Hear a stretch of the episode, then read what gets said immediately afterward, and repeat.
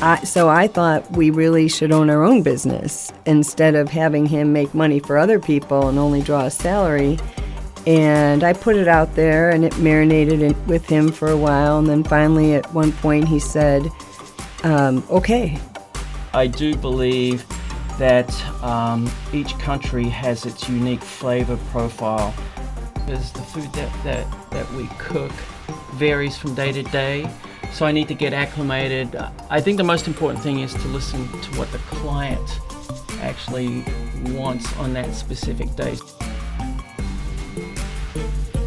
You are listening to Fort Worth Food Stories, brought to you by the Culinary School of Fort Worth. All right, welcome to Fort Worth Food Stories. I'm your host, James Crange. Today I am joined by Andrew and Lisa Hazar from Tastefully Yours Catering. Thank you guys so much for joining me today. Thank you for having us. Thank you. Uh, so, Andrew, this is uh, a first question is just for you. Um, just want to get a little background on you. I, I know you grew up in Melbourne, uh, Australia, and you worked in your parents' restaurants um, when you were young. You know, what was that experience like? Well, when you're a, when you're a young kid, young teenager, you know, you're basically trying to find your way, and uh, career opportunities are a little bit, uh, how would you say, cloudy or foggy, and you don't know where you're going to be 20 years from now, but um, working in my parents' restaurant uh, gave me a little bit of a strict uh, upbringing. And, you know, when your parents ask you to work on the weekends in their restaurant, you know, you're pretty much polite and say, okay, no problem. And seeing my dad work um, in the kitchen, um, just, it was something magical about him that I just saw his passion for food and and the way he was cooking it and the way um, he went to the markets and shopped for the ingredients and you know going along the ride with him understood that you know it, it, wasn't an easy chore you know when you have to get up at four o'clock in the morning you know you still want to sleep in but you know at the same time you respect your your parents and uh, when you had that opportunity to see what the, what the work life or the restaurant life was was all about it, it was definitely uh, an eye opener and um, I I just wanted to pursue that because uh, it was it was something that was inherited uh, by my father and then just transposed onto me. Even though I wanted to take a different career path, which was going to be a chemical engineer, I just felt like food was part of that chemical engineer experience. You know, it was it was that chemistry in the kitchen that that was what I call today witchcraft cooking. You know, it, hmm. it's it's not just salt and pepper; it's spices and it's the aromatics. And I just think that you know all those wonderful combinations bring people into restaurants or catering. You know, when you when you do great food, and you present it well, I just I just believe that something magical happens. A response from the client is really really important, but I also believe that uh, in this day and age, um, restaurant and catering, it's all word of mouth, and um, I decided to pursue that career because even though it's it's not easy, um, it does have its rewards. So Lisa, uh, the two of you met in Chicago in the '80s um, when Andrew he he worked around in a lot of different kitchens. Mm-hmm. Were you working in the food industry as well? No, no, I was not. so did you did you ever think that this no. catering venture would be for you? I never in a million years thought I would be doing any kind of food service. Really? So how did you get talked into it? Well, I just saw Andrew's talent and different the way different people responded to his talent. And in Chicago, he was just kind of plucked from one restaurant to the next. And um, I just saw that people really, his food was different, and and people recognized it. And um, I, so I thought we really should own our own business instead of having him make money for other people and only draw a salary.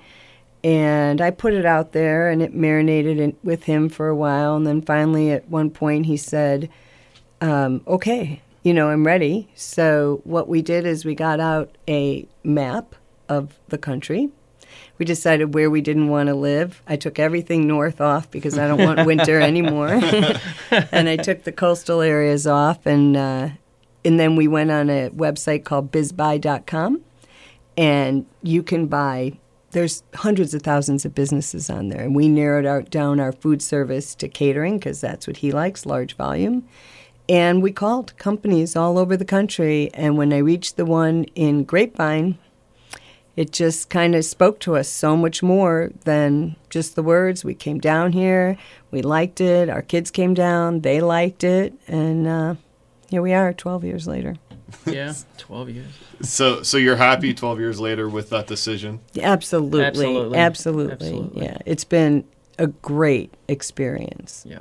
Great. Um, and before we get into the business, I want to ask you, Andrew. Uh, you know, you like we said, you worked in Australia. You also traveled around uh, Europe. What are some of the differences you've seen in the Australian and the European kitchens from uh, some of the American kitchens you've worked in? That's a great question. Um, I just believe that each country has its own special qualities. Um, Europe, you know, um, and basically also seeing movies made about chefs and watching food networks like Anthony Bourdain. Um, the, the styles of cooking have definitely changed, um, but some of the traditions, uh, some of the great chefs have also said, you know, you don't want to ruin your grandmother's reputation of a famous recipe. You want to stick to the roots, and that's that's I, I believe it's so true. So some of the classical dishes haven't changed that much over the years. Um, a lot of infusion flavors have, have come come about, but I, I do believe that um, each country has its unique flavor profile. Some are more rich. Um, a lot of uh, organics, uh, fresh farming techniques, and stuff like that have come to the table. I think Australia is definitely influenced by a lot of Asian, Australasian, Pacific regions. Uh, a lot of, uh, how would you say, cross cultural cuisine now is more apparent. Uh, back, uh, you know, maybe 10, 15 years ago, not, not so much, but I just believe that there's a cross cultural change. And um, but I still believe also that some of the classic dishes are, are remaining true. How have these influences made their way into Tastefully Yours uh, catering? Uh, a lot of it is um, walking the markets, seeing what's seeing what seeing what's available. Um, I also stop occasionally at uh, some of the bookstores, uh, pick up a book, get inspired by some of the uh, upcoming chefs uh, that have basically started up a restaurant and they've also produced a book. And it's also given me an inspiration where uh, you know I can look at something and I can transpose that or take it to the next level. Uh, but it's a thought process. You know I just I just honestly believe you know it's the sense of creativity the creativity and the passion that you have um, that keep you. I always look at it at cooking as like a bottle of wine. It just keeps evolving. You know, you open it up, the first sip is going to be different to the last.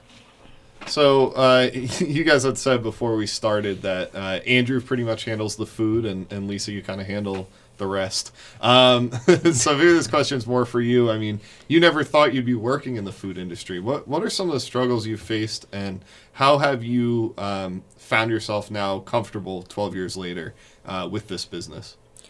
Well, the struggles initially were just that I was so new to the industry. I just I just didn't know about the the ebbs and flows of um, business itself in terms of you know Christmas time is busier, wedding season, things like that. So um, I was just pretty easy on myself in the first year of business. I I did my very very best and made. Um, calculated decisions, maybe not educated, but calculated. So I gave my best and if I made any mistakes, I was okay with it as long as I learned from it. And it was just pretty much a process of that. And we just kind of evolved. I think having Andrew by my side to always be able to ask any, because he was in catering. So not only could I ask a food question, but I could ask how his previous companies did things and stuff like that. And we just, um, we're still growing. I mean, every year, every day, you know, I, I learned something, you know, new, but we, uh,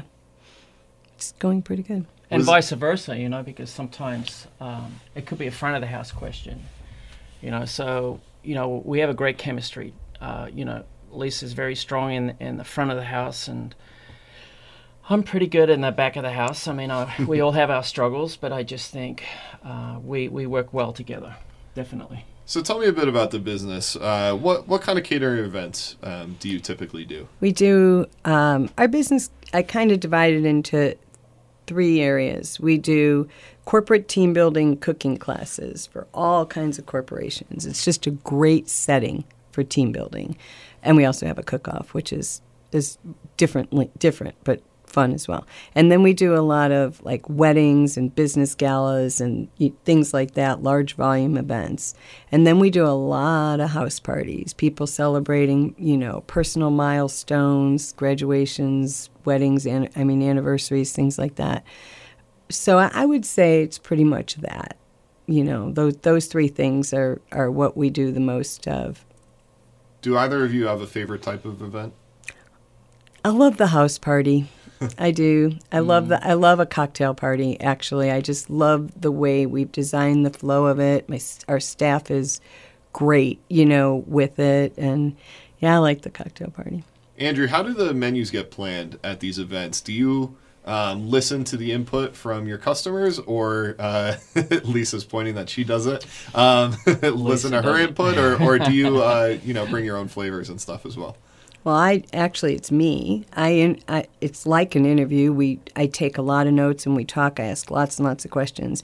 Then I get it all narrowed down as to what they're looking for. Then I'll visit with Andrew and I'll say, you know, I've got this client. They really want to have a party with this kind of theme or this kind of food, or and because we get all different kinds. You know, I had a a guy in actually from Poland and he wanted a very classic Polish menu, you know, so I go to Andrew. I've got another client where Chinese and um, Indian are getting married. So I need dishes that speak to both families. So that's when I pop over to Andrew and we we kind of talk about it. We have a lot of uh, different menu items in our um, you know, we have a catering software that we work with, but we put a lot of our menu items in there. But I like to always add new stuff, you know, and that's where he either gets online or goes into, um, you know, the books and finds something that is really interesting, and then he'll take it in his own direction.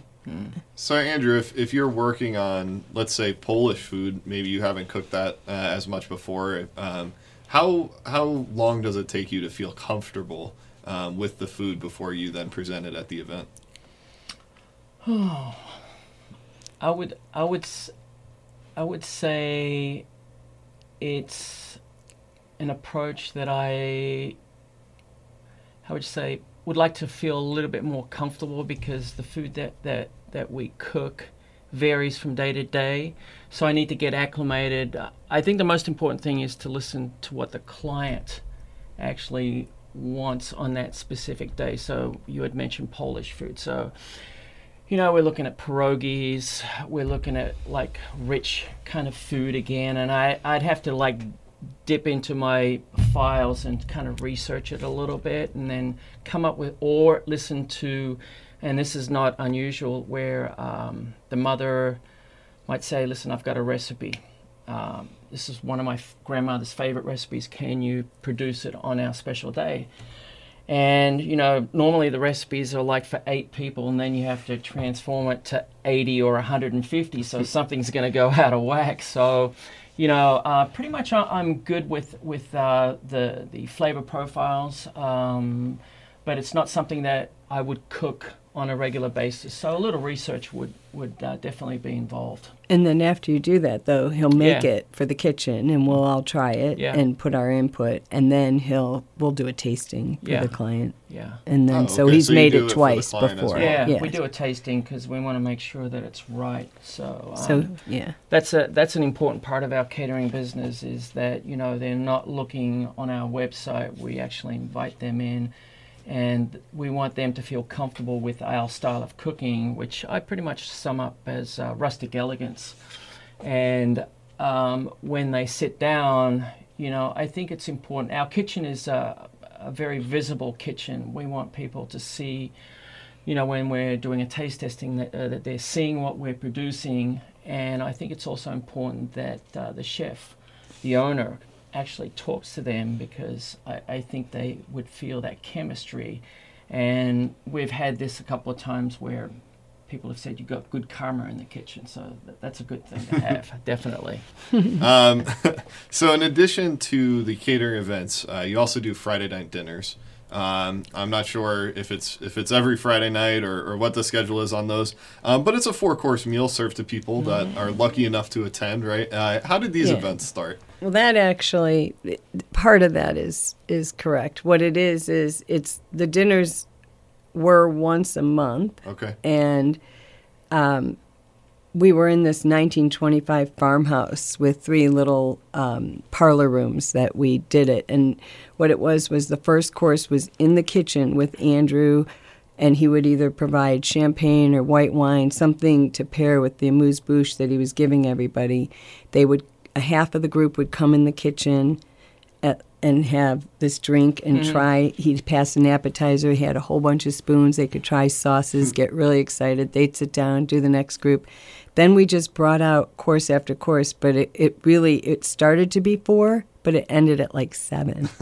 He just got crazy. He got crazy, but it was such a lovely experience, and the only way people really got invited, so to speak, was if they were on my mailing list. And so, um, but then when we moved from the Blue House, we kept it for a long time so we could do those dinners. But the it just the logistics of it all just stopped working. So we are going to pick it back up, though. It's funny that you say that because October, it's going to end up being more like on a Thursday night because we can't devote a weekend um, night to it. But we, many people have asked for it, so it's coming back in, in October. Yep. And and how might I be able to find myself um, buying a ticket for this event? If you go on our website and fill out the contact us information and then put down that you're interested in these dinners, I would put your email list on my, I- I'd put your email on my list. And Okay. then um, when we send out the information about it, you would get it. And it's, you know, we can only do like 35 people, so it's kind of first come, first serve, so you'd have to act fast. Yeah, it's intimate. It is, definitely. definitely. That's that's cool. That's that's a really uh, it's better I think that way than doing hundred people and you guys Yeah. would be worn out and, Yeah, we and would. it might not be as fun of an experience. So that sounds great. Um, outside of work, how are you able to keep a homework balance? Um, you know, is is it difficult to do as as you're in business together and is it tough to go home and then just shut it off? It is. Um, most of it, I bring it home more than Andrew does. But we finally, I think maybe like about three years ago or four, we finally got to the point where it really is left at the door. You know, I, I don't, I don't bring it up until like the morning. You know, like if it's we're getting ready for work and things come up that that I have to share with them. But yeah, the chill time, we just we leave it. Well, I also work at the door. I also think that um, you know when you're working long hours in this in this industry, it's ne- they always say it's never a nine to five job. We we basically um, have how would you say curtailed a little uh, sport hobby. So Yeah. you know we we uh, play tennis um, and league tennis, so that it's kind of a switch off. It's a stress reliever for us because you know, when we go to work, you know, it's go, go, go. It, it's answering emails, it's cooking food. And um, at the end of the day, when we walk out, you know, we, we go home, but then we says, oh, we got league, or, you know, it's a switch off period. So I think s- sport curriculum is definitely uh, helpful in this industry for us, you know, instead And- of just sitting home and, you know, And no cooking at home. no cooking. I was just about to ask that. so you you never cook at home? We bring it from work. Well, from we work. bring it from work, you know, so we always make a little extra, and then um, you know we Heat it just up. yeah we heat it up, and then we're good to go. Sounds Yeah. like a good meal every Yeah, night. yeah. Um, so just a last question for you guys. Um, you know, you were both doing different things. I mean, Andrew, obviously you were working in the industry, um, but you weren't uh, running your own business um, until later, until you'd already logged a lot of years um, in the field. Um, what advice would you give to someone that's thinking about maybe opening up their own business, um, but isn't sure how to do it, or uh, you know, what's what's one piece of advice you would give? I would definitely say do your homework. Um, you need to check out your competitors. You need to check out your demographics, um, and and make sure that what you're going to give the public, make sure it's different and unique. That's that would be my uh, yeah. I I think I think in this day and age, there's there's a lot of restaurants. There's a lot of great restaurants. There's a lot of great catering companies, and you know they're all competing with each other. So um, I would definitely do your homework. And, and any advice from you, Lisa? I like what he said. I really do. I just, um, you know, people, because of the advent of the Food Network and stuff, people are more romanced by food service, you know, catering, uh, cooking, baking, all that stuff. And, and it is really glamorous and very rewarding on a lot of different levels. But it's, it's a lot of hard work, and a lot of people don't see the backside of it. I would. I. I think he. Everything he said was was really true. Um, and just actually, now the last question. Could you just plug your website, tell people where to find you guys? And, Oh, of course. it's uh, www.tastefullyyours.com. Great. Well, thank you guys so much um, for coming on today. I really appreciate it, and, and I appreciated uh, getting that chance to talk with you guys. Thank All you right. so much. It was Thank fun. you. That interview was brought to you by the Culinary School of Fort Worth. Located on Camp Bowie Boulevard, the Culinary School of Fort Worth is helping future chefs pursue their dreams every single day. You can reach out for more information or to schedule a tour on their website at csftw.edu. That's csftw.edu. Or you can reach them by phone. It's 817 737 8427. That's 817 737 8427. Also, you could check them out on social media to see what's going on daily at the school. If you look up Culinary School of Fort Worth, you'll find us on Facebook and Culinary School FTW on Instagram.